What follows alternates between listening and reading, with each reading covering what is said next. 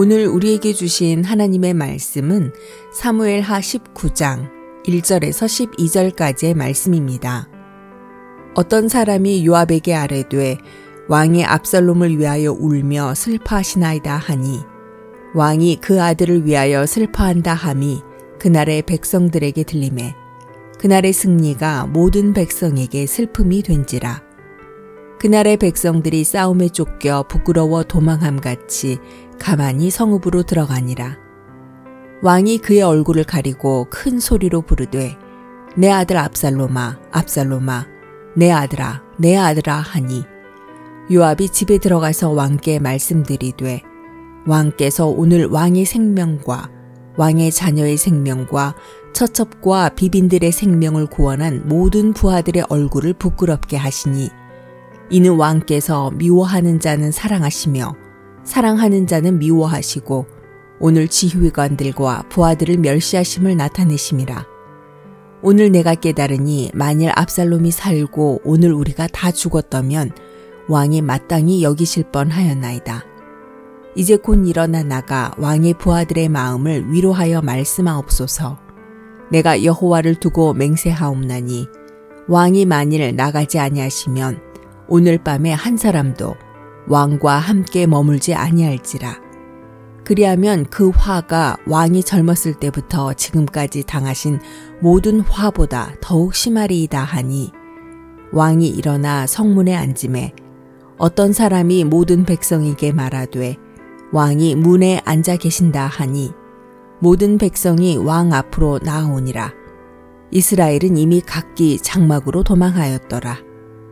이스라엘 모든 지파 백성들이 변론하여 이르되 왕이 우리를 원수의 손에서 구원하여 내셨고 또 우리를 블레셋 사람들의 손에서 구원하셨으나 이제 압살롬을 피하여 그 땅에서 나가셨고 우리가 기름을 부어 우리를 다스리게 한 압살롬은 싸움에서 죽었거늘 이제 너희가 어찌하여 왕을 도로 모셔올 일에 잠잠하고 있느냐 하니라. 다윗 왕이 사독과 아비아달 두 제사장에게 소식을 전하여 이르되 너희는 유다 장로들에게 말하여 이르기를 왕의 말씀이 온 이스라엘이 왕을 왕궁으로 도로 모셔오자 하는 말이 왕께 들렸거늘 너희는 어찌하여 왕을 궁으로 모시는 일에 나중이 되느냐 너희는 내 형제요 내 골육이거늘 너희는 어찌하여 왕을 도로 모셔오는 일에 나중이 되리요 하셨다 하고 아멘. 안녕하세요. 수요 묵상의 시간입니다. 자식 잃은 부모의 마음을 아시나요? 얼마 전 사랑하는 아들을 병 때문에 잃은 교인을 만났고 그분에게 이런 고백을 들은 적이 있습니다. 자식을 잃은 아픔은 세월이 지날수록 더 커지는 것 같습니다. 라고 하셨습니다. 오늘 말씀에서 다윗은 자신이 사랑하는 아들 압살롬을 잃게 됩니다. 다윗이 표현하지는 않았지만 다윗은 압살롬을 아끼고 있었습니다. 그러나 압살롬은 아버지의 마음도 모르고 반란을 일으키게 되지요. 상황은 다윗의 의지와는 상관없이 흘러가게 됩니다. 압살롬을 따르는 이들이 한 패를 만들었고 또한 자신을 따르는 이들이 또 한 패를 만들어 싸움을 하고 있었지요. 그 사이에서 다윗이 할 수 있는 일은 없었습니다. 압살롬이 전투 중에 죽었다라는 소식을 들은 다윗은 절규하게 됩니다. 그러나 다윗의 군대 장관이며 또한 다윗의 조카였던 요압 장군은 다윗을 협박합니다. 압살롬이 죽었다고 통곡을 하시게 되면 압살롬을 죽인 당신들의 부하는 무엇이 되는 것입니까?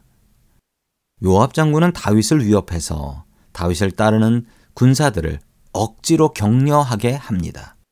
압살롬이 죽고 반란이 진압되었다라는 소식을 들은 정치인들도 바쁘게 움직였습니다.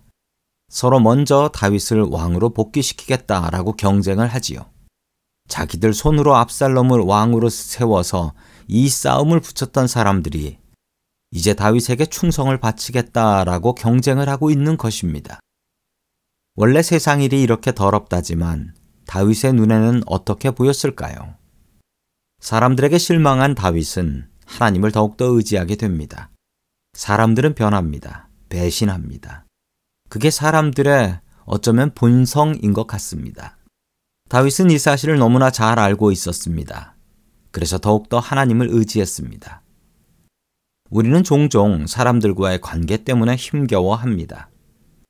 그럴 때 하나님을 더욱더 의지하십시오. 우리에게 힘주시는 하나님께서 우리를 위로하시고 더욱 큰 사람으로 만들어 주실 것입니다. 절대 우리를 실망시키지 않으시는 신실하신 하나님을 의지할 수 있기를 주의 이름으로 간절히 축원합니다.